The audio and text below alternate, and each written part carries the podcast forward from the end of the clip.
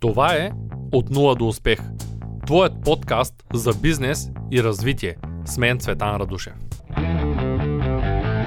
Здравейте отново от мен Цветан Радушев, приятели. На гости е едно момче, което ще оставя да се представи. Сам всъщност ти колко си годишен? Тази година 32.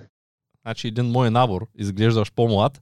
А, какво ще кажеш за себе си? Ами, казвам се Вълко Вълков, по професия съм инженер, работил съм 9 години в промишлено производство. По-специално произвеждахме климатици за влакове, както нормални, така и стрели, за канадската част доста успешно. И общо взето, паралелно с цялото това нещо последните 9 години, съм се занимавал с онлайн търговия, изключително активно от 2015 до 2018. Продавахме спортните стоки, Nike, главно от Полша бяхме вносители, като това беше първата стъпка, нали, посягайки към нещо странично. Винаги съм правил нещо допълнително към основното, което нали, не е било достатъчно. И в един момент просто разбрах, че това не е моето. И от 2019 година работя като инспектор в орган за контрол от вида А, ITC контрол в град Плодив. Евроа. Звучи малко сложно, т.е. какъв е този орган за контрол? Преди 2017 година бяхме дружество заедно с други фирми в София. Органът за контрол, най-общо казано, контролираме факторите на работна среда, който е издаден от изпълнителна агенция Българска служба за акредитация и най-образно казано, съгласно този стандарт, който е 17020, той е също и европейски, Съответно издаваме нормативни документи, необходими такива на бизнеси, които работят и на такива, които им предстои да влезнат в експлоатация, по-точно казано да, да бъдат узаконени към АК 16 аз ще отворя една голяма скоба и ще кажа нещо много важно. Откакто направих клипчето с Юри за Etsy, ние го разделихме на три части, за да бъде по-смилаемо, се свързаха с мен доста хора, които искат да помогнат, искат да разкажат нещо и ти беше един от хората, които се свърза с идеята а, да вземеш консултация от мен, чрез която да продаваш услугата, която продаваш доста добре. А твоята услуга е да помагаш на фирмите в България, хората, които имат бизнес, да си направят правилно нещата, така че да не ги глобяват от, от къде могат да те губят най-често и най-голямата глоба къде е. Значи ние сме направили една средна статистика, че тази година, от началото на годината януари месец я водим активно, че всяка трета заявка, която простъпва при нас, е фирма, която никога е нямала измервания, никога преди това или правени годините преди повече от 7 години, тъй като определените фактори имат различна периодичност. Някои на 5 години, други на 3, други са периодично всяка година, а всеки пети обект при нас е нов, който е стигнал до АК 14 и в момента му остава последна стъпка да бъде озаконен към АК 16. Вие като орган се водите БЧК, нали? Не, ние като орган се водим орган за контрол, към изпълнителната агенция по българска служба за акредитация. А вие какво правите? Тъй като аз съм имал офис, нека да вметна нещо и ти ще ми кажеш дали това правите. Ние контролираме основно, а, при нас контролът се разделя на два основни параметра. Едното е контрол на по електробезопасност, другото е контрол на физични фактори на работна среда. Какво означава това, тъй като говорейки по този начин, много хора никога при живота си не са чували какво значи орган за контрол. Това щях да кажа, че те едва ли разбират какво се случва. Може ли аз да разкажа нещо, а ти да ми кажеш дали съм прав? Окей. Okay. Когато правих първия си офис и отидах при счетоводителя ми, той ми каза, ми вземи е тая фирма тук на центъра, те ще свършат цялата работа. И те дойдоха тук, измериха ми контактите и Точно. ми казаха, контактите ти не са окей, тук трябва да ги смениш тия двата, тук няма зануляване, тук няма не знам какво и почнаха да измислят едни неща. След това минаха и казаха, бе, на тези хора им е много тъмно по бюрата, тук не е достатъчно светло и аз вземи тук купи тези лампи. Между другото имам около, защото офиса в България го затворихме преди една година, имам около 30-40 лампи, които са 100 вата и никога не сме ги ползвали, защото там интересното беше, че когато някоя светне тая лампа, той не може да работи. Обаче като дойдат на проверка, искат тая лампа да свети, за да има достатъчно лумени, които са по закон. Абсолютно. И много неща са измислени доста неадекватно, но това е друга тема, ти го знаеш. После ми казаха, е, тук трябва да имаш един пожарогасител, той трябва да е толкова килограма за този обем а, помещение. Е, тук една наредба ще ти дареме, тая наредба ще я държиш горе и трябва да се подписвате всеки ден, че някой е прочел тая наредба. И така и така и в един момент аз си казах, мале, аз тук тръгнах да правя офис, и то ко стана, нали, сменях контакти, купувах лампи, купувах пожарогасители, правихме някакви други измервания. И се оказа, че било много интересно, нали, и трябва да се измери микроклимат, да кажем, и някакви неща.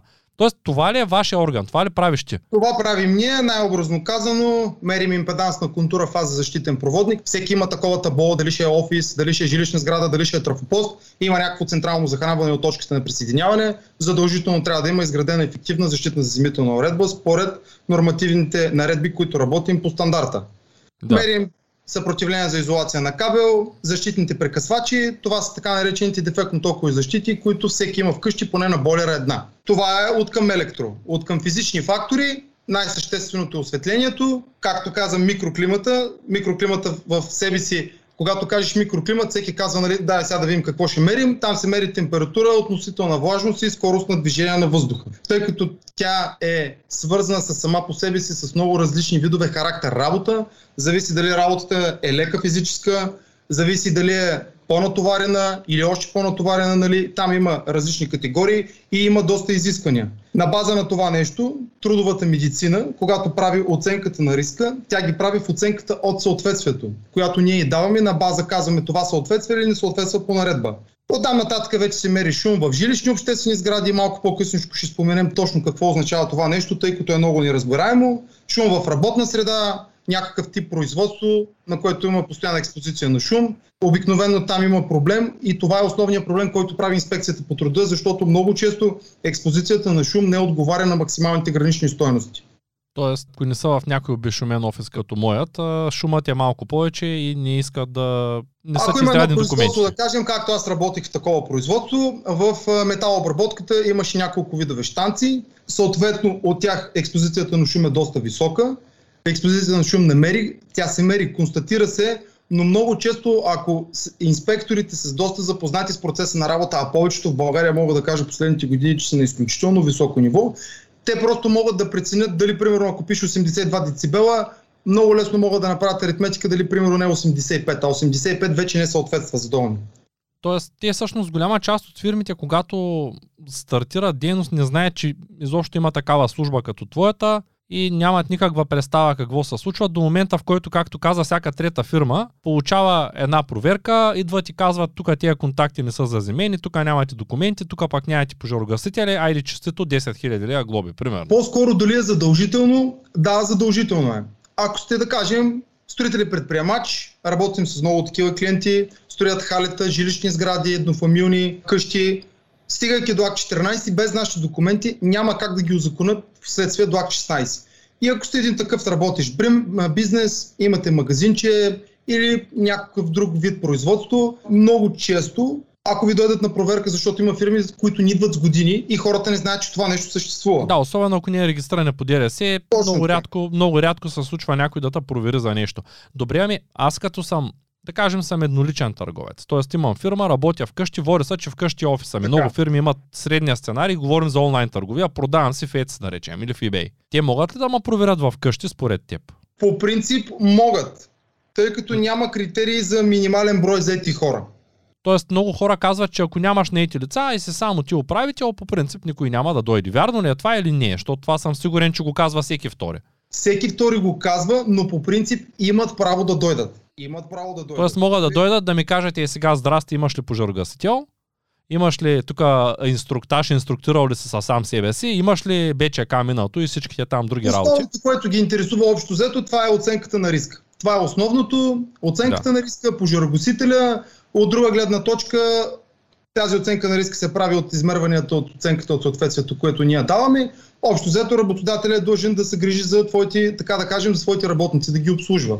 Да, аз съм получил един доста интересен съвет, който е, ако някой ти звънни, като имаш фирма, в която си само ти, и ти каже, че иска да провериш, т.е. иска да провери там, където си писал по адрес, може да кажеш, че си на почивка в момента, защото си само ти и нямаш реален график, по който да кажеш от 8 до 5 работя, и той няма какво да направи. Вярно ли е това нещо? Има ли такава врата в този закон?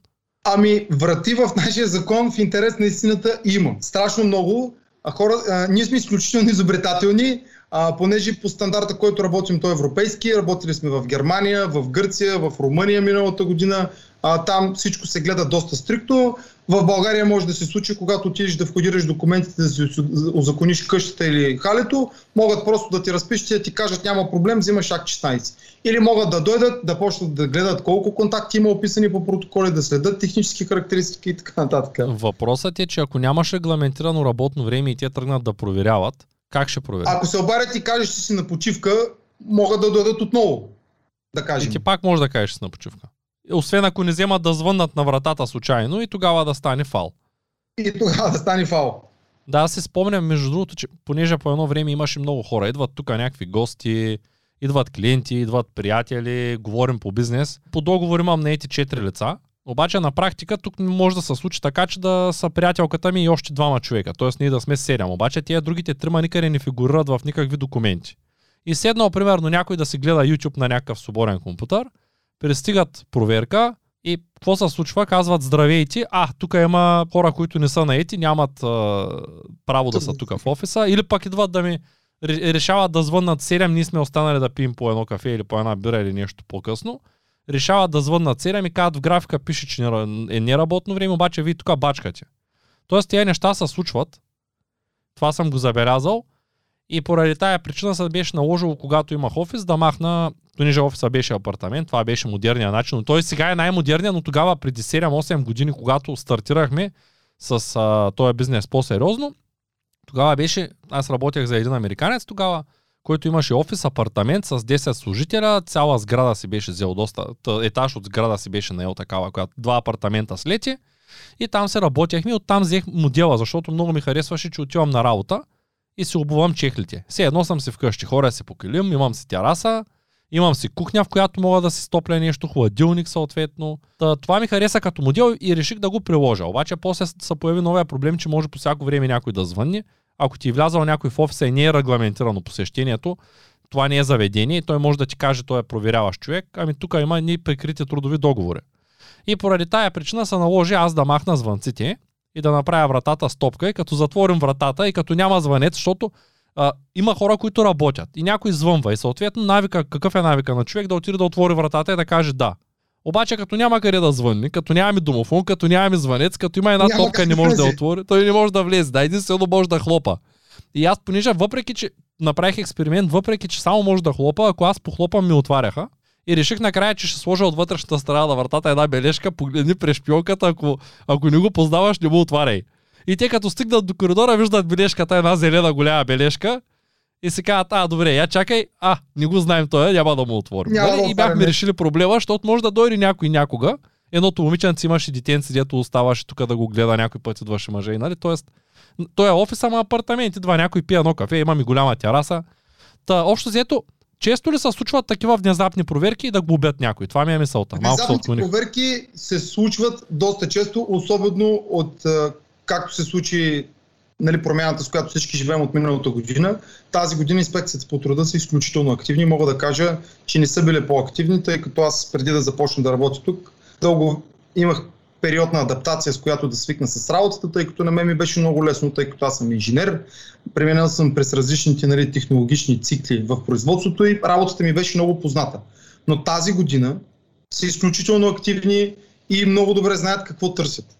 Тоест, тази ситуация, и аз ще я наричам така, за да не ми изтрият канала, тази ситуация, за която говорим, направи активни не само някои грипоподобни заболявания, но и самата инспекция стана по-активна. Доста по-активна, тъй като има случки, които всички виждаме февруари месец какво се случи с момчето, което го отрепа тока в София. Скоро имаше един работник, който пострада пак с трудова в Бургас. А, наскоро се сещам преди около, може би, месец на Енергопром мисля, че някакъв работник пак а, загина от токов удар на стълба. Просто имат какво да търсят, тъй като фирмите винаги гледат да вървят малко по-страни или по-точно на кривата. Не всичко да е наред, нали? не може, както се каза, не може всичко да е перфектно на 100%, но ако имаме така някаква ангажираност, има много клиенти, които ми казват много често напоследък, аз нямам от какво да се притеснявам. Да, но все пак това се идва и от другата част на страната. Ти искаш да си изряден, обаче работникът ти решава днеска, че трябва един час по-дълга почивка да се вземе обедна, защото ти си отишъл някъде и ти не знаеш всъщност, че той го няма. Ти не можеш да си 24-7 да си ба, ба, падар. След което, отивайки до магазина, да кажем, той работи на компютър и тук на това бюро той не може нищо да му се случи, кой знае какво, освен ако не падне тавана. И, на един компютър няма и какъв ток да го удари, там са някакви малки миливолти. И следващия момент този работник отива до, до магазина, и да кажем се случва един инцидент с него, чуква го някаква кола леко, той да кажем за щастие нищо му няма, карат го до спешното и той казва къде си, ами аз работя там, тук в този офис работя, на работа съм. И в един момент се оказва, аз имам такъв случай на мой близък приятел, който имаше на ети хора. Човека каза ми хубаво, докато значи той докато е в офиса е излязал без да каже да си купи да еде, удря го колата, карат го в спешното, казва аз съм на работа и оттам го почват едни проверки и го бяха съсипали, човека не можеше да спи. Защото някой си отишъл да си купува по време на работа цигари. И, и това няма проблем, нито човека да се отиде да си купи цигарите, нито нищо, но има проблем само за, за бизнеса, защото после този човек почва да поумнява. Някой му казва, ама виж сега, може да ги съдиш сега, то е трудова злополука.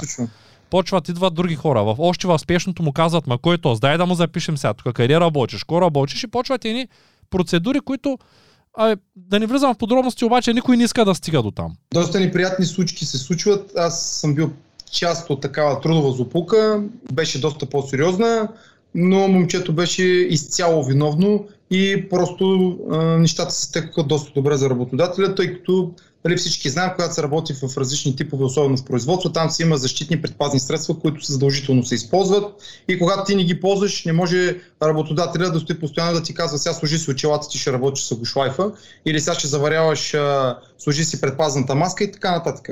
Да, да, ние самите трябва да се пазим на първо време, ако искаме да сме живи и здрави. Това е най-важното. Това е Той каквото и да ти кажат в инструктажа, зависи от теб. Основното всички са длъжни, които работят въобще с такива ръчни инструменти, с заваръчни апарати и така нататък, правят оперативни обслужвания, обслужват трафопостове, всички трябва да имат, в нашите среди се казва картонче по електробезопасност. То е по правилника за безопасност и здраве при работа. Разделя се на две направления до 1000 волта и над 1000 волта. Съответно има 5 групи, степеновани по длъжност и отговорност. Всеки е необходимо, когато работи такъв тип работа, да има такова картонче, тъй като само по себе си периодичността на до 1000 волта е 2 години, а над 1000 волта е една година. И Какво там значи много... периодичност? Колко често минават да, да Колко замерват отново? минават дадено обучение, точно така. Тези, които са управленчески персонал, за тях е и до 3 години, но задължително, защото всеки управленчески персонал, т.е. един управител или началник смяна, трябва да прави периодичен инструктаж, а за да правиш периодичен инструктаж, само по себе си трябва да притежаваш поне четвърта квалификационна група. Така, тъй като ти си професионалист в областта, ползваш квалификационни групи, използваш а, конкретни, конкретна терминология, сега тук веднага ще ме налазят хейтерите, като кажа някой думичка, как би обяснил на един човек, който сега ти се обади и ти каже, аз имам една IT фирма, искам да наема двама човека в един офис на центъра, той ще е апартамент или пък в, няма да е жилищна сграда, да кажем реален офис. Какво би го посъветвал? Защото обикновено хората тръгват от един счетоводител и счетоводителя им казва отиди там. Нали? Най-често така се случва. Или някой приятел, който вече е направил фирма, казва отиди там и, и ти дава. Тоест, и всъщност това беше и причината да се свържим един с друг. Ти ми се обади и ми каза, ами аз искам да пусна реклама и аз ти обясних, че реклама трудно ще пуснеш, защото не знаеш кой в кой, в кой момент се регистрира фирмата. И ти предложих и ти казах, ела дай стойност канала, тук има и 30 000 човека, които ще видят. Оттам нататъка, ако някой почва фирма, някаква дейност или пък има фирма е пропуснал да се направи документите, аз ще оставя координатите отдолу, те ще се свържат с теб. Но какво би му посъветвал като един стартираш бизнес, започвам онлайн търговия, не имам двама човека или пък съм сам, обаждам се и ти казвам, здрасти, търся Евро ICT, нали така се казва фирмата? Евро ICT Control, да. Евро ICT Control и искам да си направя в моята фирма всичко както да бъде законно. Т.е. да мини, не знам ти каза точно какво е ми съворите, но, но всички навсякъде го казват БЧК. Не знам защо. Поне при мен, в нашата среда в Шумен, казват, трябва ти фирма за БЧК-то. Не знам защо така говорят. Но, но реално идва фирмата и прави всичкото това нещо като комплексно. При нас е изключително активно и не само в Полдив, в София, в Варна, в Бургас, нали, портфолиото ни е изключително богато за последните 12 години. А, хората го знаят, трудова медицина окей, трябва ти фирма за трудова медицина. И аз казвам, трябва. искам фирма за трудова медицина. Колко струва тази услуга, колко време отнема и какво ще направиш в един стандартен офис. Освен това, което казахме, т.е. ще замериш контактите, ще издареш всичките документи, които трябват, осветеност, тези неща всички ще ги свършите ви. Най-вероятно няма да имам никакъв ангажимент. Да, няма да имаш абсолютно никакъв ангажимент. Поемаме изцяло ангажираността за това нещо. Ако с малко по-разширен обхват различни типове нали, производство или по-специфична дейност. Курсовете по електробезопасност също ги правим. А, ние сме сертифицирани от НАПО. Все пак а, докато излезна това, което се случи миналата година, правихме и такива обучения, т.е. правихме хората електротехници, тъй като имаме право, но в следствие това, което стана, в момента там режима е на стендбай режим, т.е. правим главно обученията онлайн, изключително, защото хората се притесняват, различни типове бизнес има просто с които имахме проблеми и в един момент хората казаха, ами вместо да ми идваш за миналата година до края на фирмата 6 пъти във фирмата, а, имах ангажираност в даден момент да правят PCR тестове, отиваш в дадена лаборатория, казваш, предстои ми ангажимент в еди коя си фирма, те ти правят теста, ако всичко е окей, отиваш в конкретната фирма, затова минахме на онлайн обученията. Поемаме цялата ангажираност, правим оценката на риска, прилагаме сертификатите от оценката от съответствието, общо взето ти нямаш никаква ангажираност. Освен да възникна, възникна ми един въпрос. Ти тия онлайн обучения, които ги водиш най-вероятно по Skype, Zoom, някаква там платформа, Обикновено която... по Viber, по Skype, точно. Okay. А, имат ли записи? Смятал Имаш ли право да го правиш на записи, после да сертифицираш човек? Мятал съм да го направим, но при нас е малко конкретно, тъй като всеки път, когато по нас постъпи заявка, ние не знаем човека с каква квалификационна група е.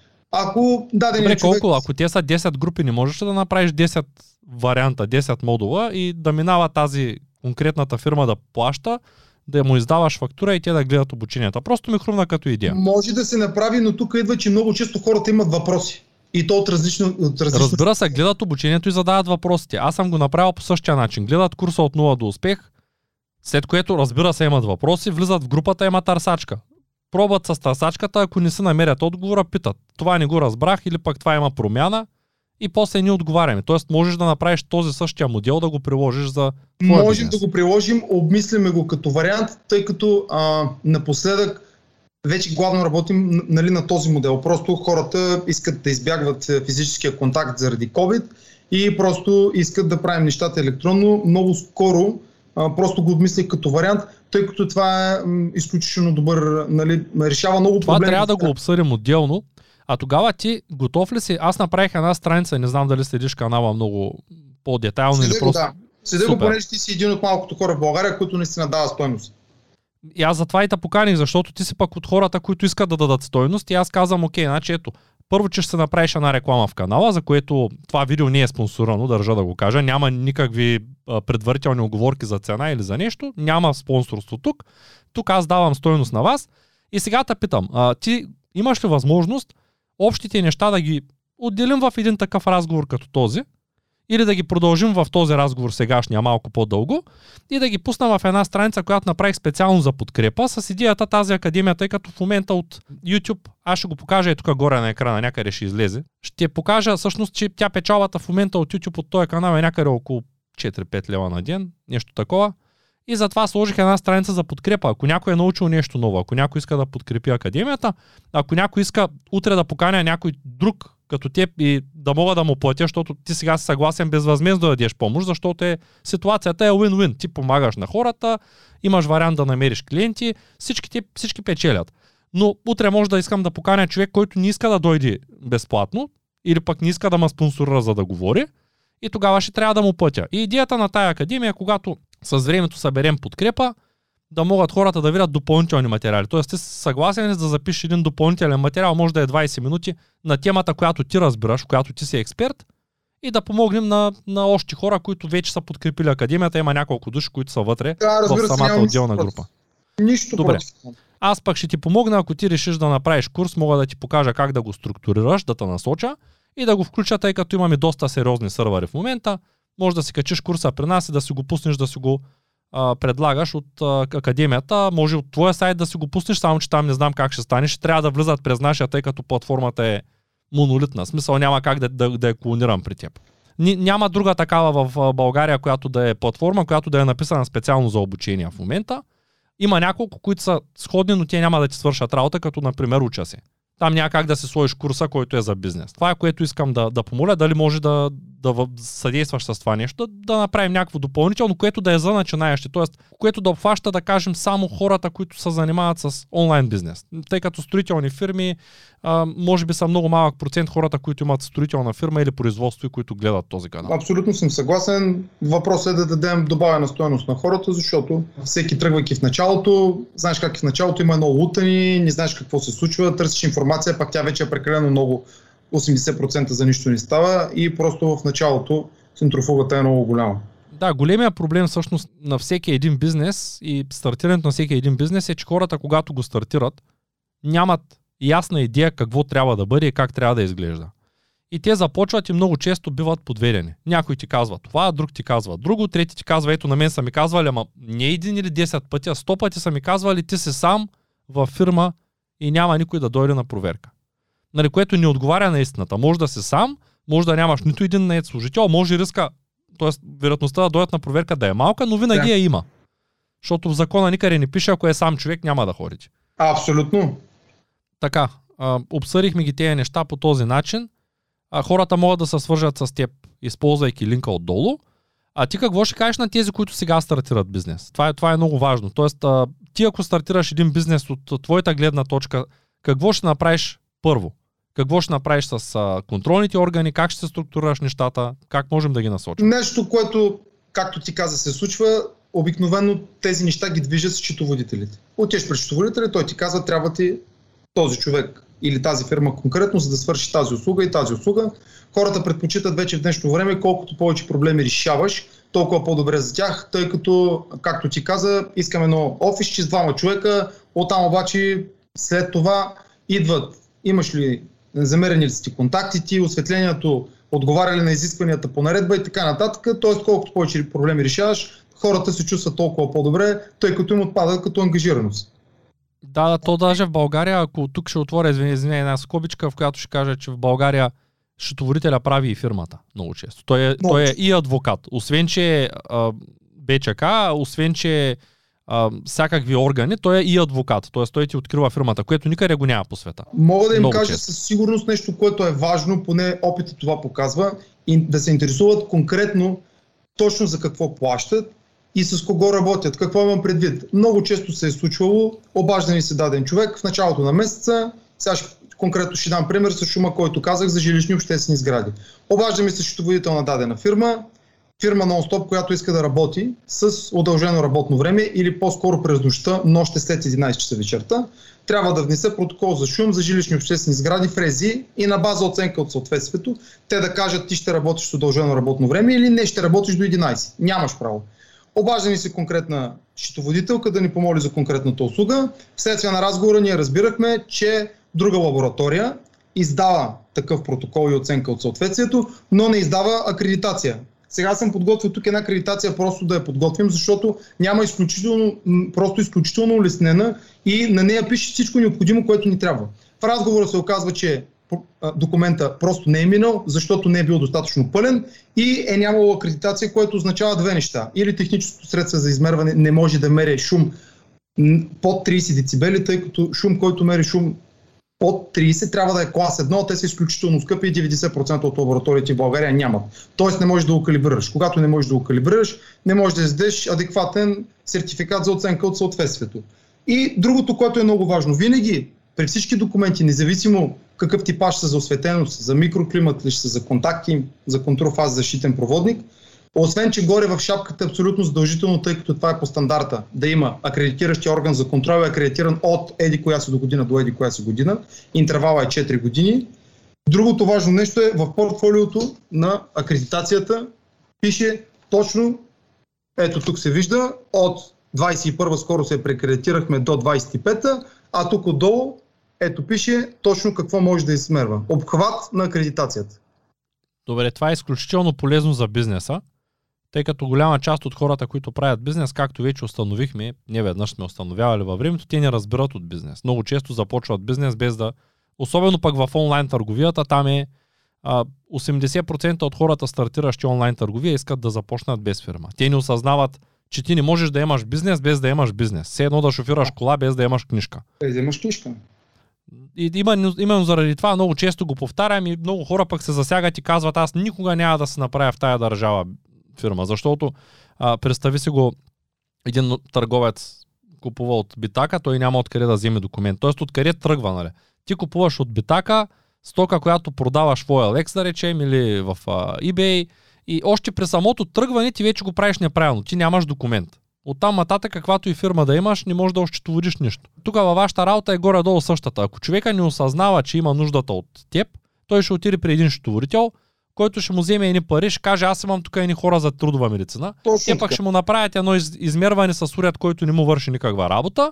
И той ще си мисли човека, че е изряден. След което ще мине НАП, или всъщност не минава НАП, а минава Инспекцията, Да. инспекцията по труда при вас минава. НАП са малко по-страшни според мен, но Да. из, минава инспекцията по труда, защото казвам защо е, е, е по-страшно при НАП, защото при вас може да напишат предписание при грешка и да Точно. трябва да си оправиш контакта. Обаче при НАП няма предписание при грешка, там има глоба, има по-голяма глоба, има и още по-голяма глоба, та има и глоба с лихви, нали? Тоест там няма никой не ти пише предписание, в добрия случай нямаш лихви и глобата е малка. В този ред на мисли е добре хората просто да знаят за какво плащат, защото много пъти се е случило, работим конкретно с нова фирма, решават да сменят трудовата си медицина и съответно лабораторията, с която работят. Те се оказа, че всяка година плащат нещо, което е на периодичност 3 години и то не е а, 20-30 лева, примерно всяка година плащат нещо, което е 300 лева, пък то се прави на 5 години един път.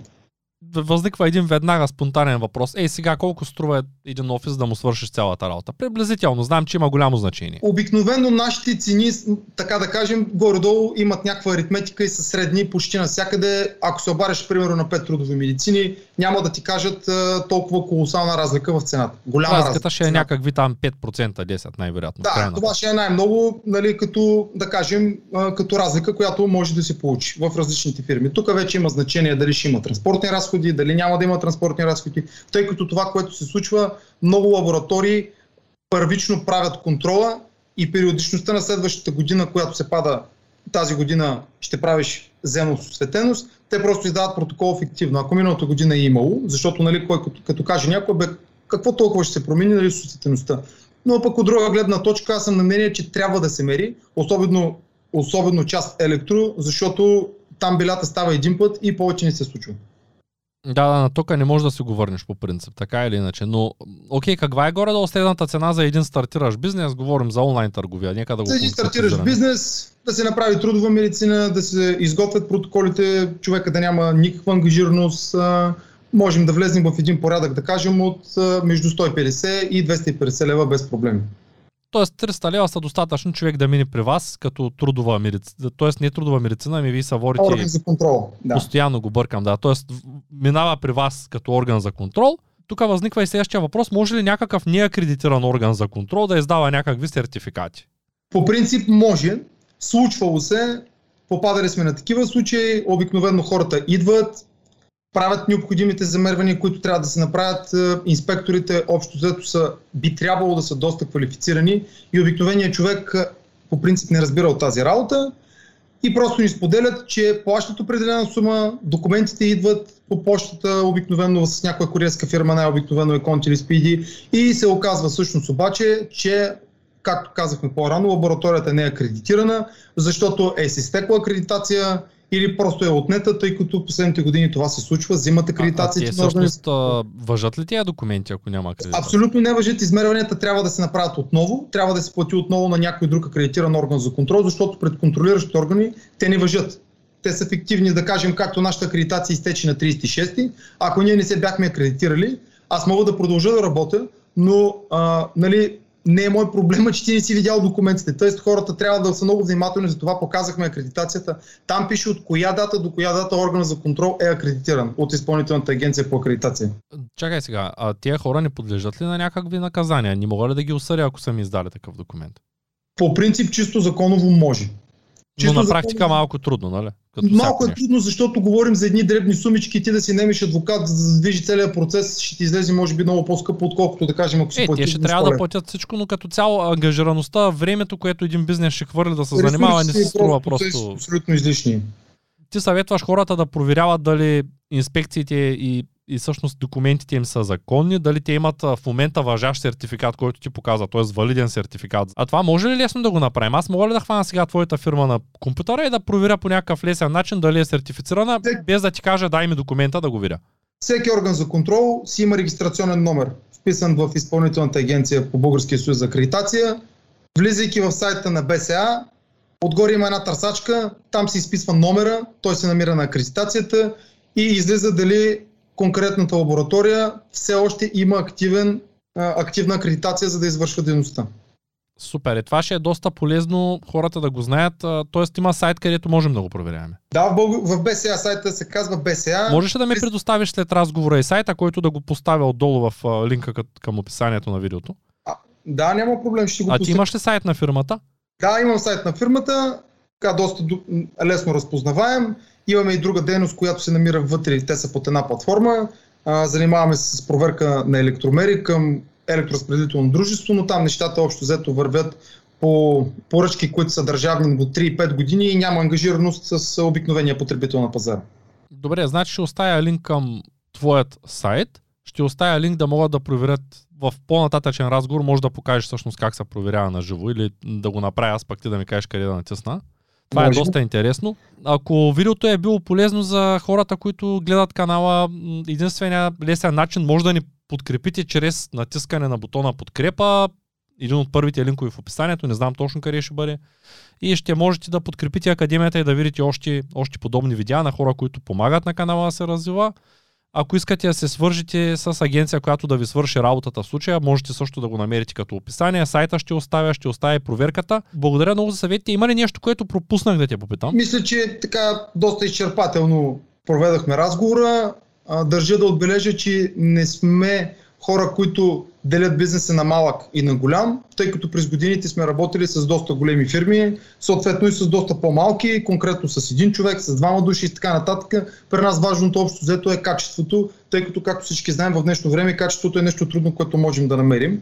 И не обичаме да бъдем от масовката, тъй като проучванията показват, че това е основната причина, поради която фирмите просто сменят трудовата си медицина и лабораториите. Те не получават отношение, обслужването е монотонно, еднакво, срещат определени проблеми през даден период от време, за които когато се обарят на конкретния човек, той ти казва, ми, аз не съм длъжен а, да, да ти изпратя проверка за, на, за пожарогасителя или трудовата ми медицина, ти си изключил договор с него, много често ни се обаждат хора, с кого имате договор, те казват, ми не знам. Много често хората не осъзнават, че колкото по-бързо се научат да предлагат добра услуга, толкова по-стабилен и дългосрочен бизнес те ще изградят. Тоест, на теб като един бизнесмен, който има дългогодишен опит, ти е пределно ясно, че ако вземеш един клиент и този клиент е доволен, той ще стои при тебе докато има бизнес. Разбира се. Ако ти не се свършиш работата, освен че ти ще го загубиш като клиент, ти ще загубиш много клиенти, на които той би споделил твоя бизнес. И в дългосрочен план става един ефект на лавината. Ако ти помагаш на хората и те помагат на хората и, и всъщност всички споделят за теб, защото ти си вършиш работата качествено, след 10 години бизнесът ти е много голям. Ако ти не помагаш на хората и не се случват нещата, в дългосрочен план никой няма да, да иска да идва при теб като клиент. Нито счетоводителя ще препоръча, нито другата фирма, която ти е била клиент миналата година. И колкото по-бързо всеки един осъзнае, че в бизнеса най-важното е качеството, толкова по скоро той ще има стабилен, голям бизнес, който ще се развива все повече и повече с времето. И тук е абсолютно същото в в канала. Ето аз мога да помогна на няколко души да, да покажа къде произвеждаме тениските, да покажа кой продава в Еци, да покажа теб. Утре се появява друг, който се занимава Даже имам 4-5 души, на които отказах, защото не знам какво да ги питам в канала. Те произвеждат, да кажем, злато и там, т.е. от златен материал, правят бижута, но аз няма какво да ги питам. И те се обаждат и всеки път казват, ей, много полезно видео, намерихме се счетоводител в Англия, продаваме вече там, нали? но, но, няма, искаме и ни, но аз не знам какво да ги питам в този канал. Тоест, винаги нещата стават с времето. И, и с времето, за да станат устойчиви, трябва да предлагаш качество.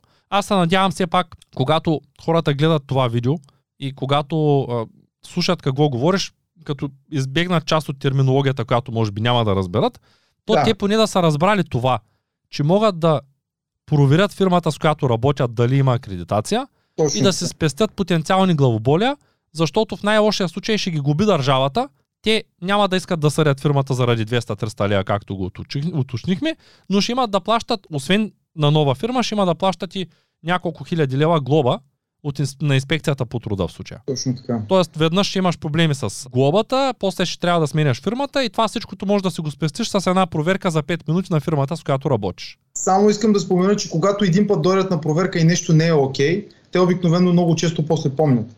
А да, те обичат много черните фирми и минават всеки месец. Много обичат да помнят и просто там го оболят в бъдеще доста повече. Да, това също го знам и, и на времето бях си купувал техника с, а, вземах си ДДС от техниката, съвсем законно разбира се, която си ползвахме и после нали, трябваше да го възстановим. И точно тогава се спомням, че имаш един тогавашния ми счетоводител, тъй като в момента работя с друг, а, точно това ми каза. Нали. Гледаме да правим нещата така, че да не идват нито един път. Защото дойдат ли един път, после идват всеки месец. Идват постоянно. И вече си им в списъка, както е с престъпниците, някой като го пуснат от затвора и като има някакво престъпление в неговия район, първо търсят него. Първо търсят него, абсолютно. Да, то, тоест тук, тук е същото. Нарушим ли закона един-два пъти, после ставаме абонати за проверка. Може да няма нищо, но те ще минават периодично да кажат, тя да видим тая фирма какво прави. Точно така, минават периодично, случва се дори да робят в неща, които а, далеч не са в тази тематика, но има моменти, особено тази година забелязваме, те просто търсят какво да се заядат с фирми. Ами все пак трябва да вземат пари от някъде и за съжаление сега не знам ти дали общуваш с хора от чужбина, но Тайланд са в, от 15 дни са в локдаун. Не знаех. В Кипър от 3 дни не може да се излиза без да имаш PCR тест през последните 3 дни или вакцина, но документ за PCR от 3 дни, дори за хляб не можеш да отидеш. Това е нали, в Кипър. В Испания е подобна ситуацията. В Индия все още са в локдаун. И поне тук в България, защото както казват, ако света свърши в България, ще разберем 10 години по-късно. Та в България най-вероятно ще дойде след няколко месеца. Нали? Тук се движат са нещата, но... Точно това ще се случи. На, на там вървим, за съжаление, с всички, които са чуя, са доста притеснени. Дори по, по-сериозните хора, които сега от щатите дойдоха и ни, колеги, с които работим, и те бързат да се приберат, защото казват, ако заключат, не може да се върнем. И не са знае дали няма наистина пак да се случи това нещо, което се случи, така че не съм негативен, просто гледам реално на нещата. Най-вероятно ще се стоим още вкъщи, най-вероятно ще почне криза, най-вероятно онлайн търговията пак ще има пик, после пак ще има спад. най-вероятно пика няма да е както беше, защото хората пак дето нямат финансова грамотност, финансова култура се изхарчиха парите и сега вече не пазарят както беше като за последно миналата година. Точно И сега по това гледаемостта на българските канали съде, че и хората живеят като за последно това лято. Миналото лято не можаха да отидат никъде. Това лято е някакъв бум. Ние ще направим едно събитие в началото на другия месец, което ще бъде безплатно и така не да дойдеш, ако имаш възможност. Ще дойдем. Още не сме сигурни за датата, някъде между 4 и 10 следващия месец. Ще бъде най-вероятно на Coworking Space Каваците. Най-вероятно, да не казвам голяма дума, защото още те не знаят, че ние ще бъдем там. Трябва да им се обаря да им кажа. А, миналата година Никола Ючев от uh, E-Commerce Academy беше направил такова безплатно събитие. Беше много готино. Беше, това е един coworking space, който се намира на брега на плажа. Каваците, coworking, като го напишат хората ще знаят. Пак да кажа, това също не е реклама, но ми хареса coworking, харесаха ми хората, млади хора работят там и ако имат свободна дата, може би ще някой от съботите, от първите съботи на следващия месец, а, тъй като хората буквално са само на море. Всички са като да. за последно няма как да ги съберем в зала. Вече в зала ще имаме събитие септември-октомври месец, но ще бъде безплатно, аз ще наема всичко а, и ще поканя всеки, който иска, може да се вземе нещо за пиене. Ние, разбира се, ще осигурим някаква част от нещата. Така че така не и тебе ще се радвам да дойдеш. Удоволствие. А хората пък, които са кефят на нещата, които правим, могат просто да натиснат да подкрепят академията.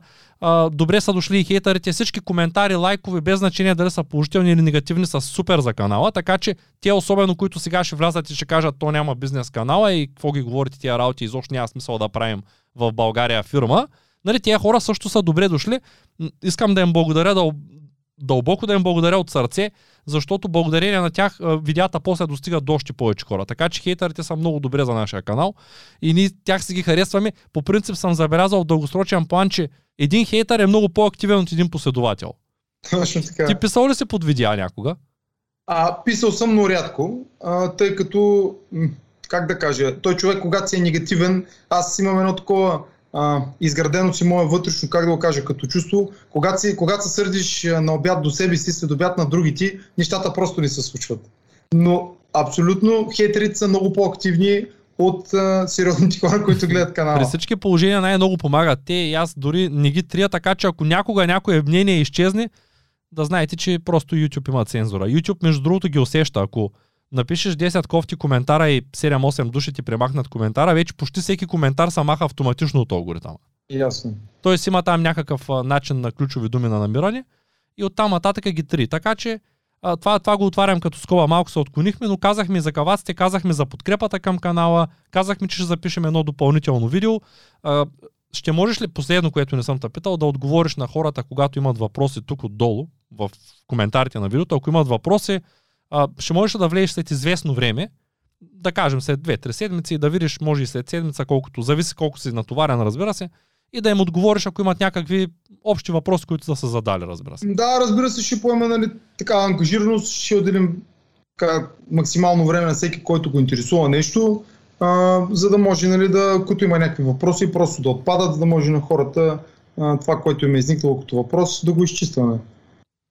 Добре, ми аз много благодаря за участието и разчитам за в бъдеще пак да се включиш с полезна информация. И аз си благодаря. Пожелавам успешен ден на всички и на теб. Бъдете здрави. Благодаря. Чао, чао. Чао. Всичко добро.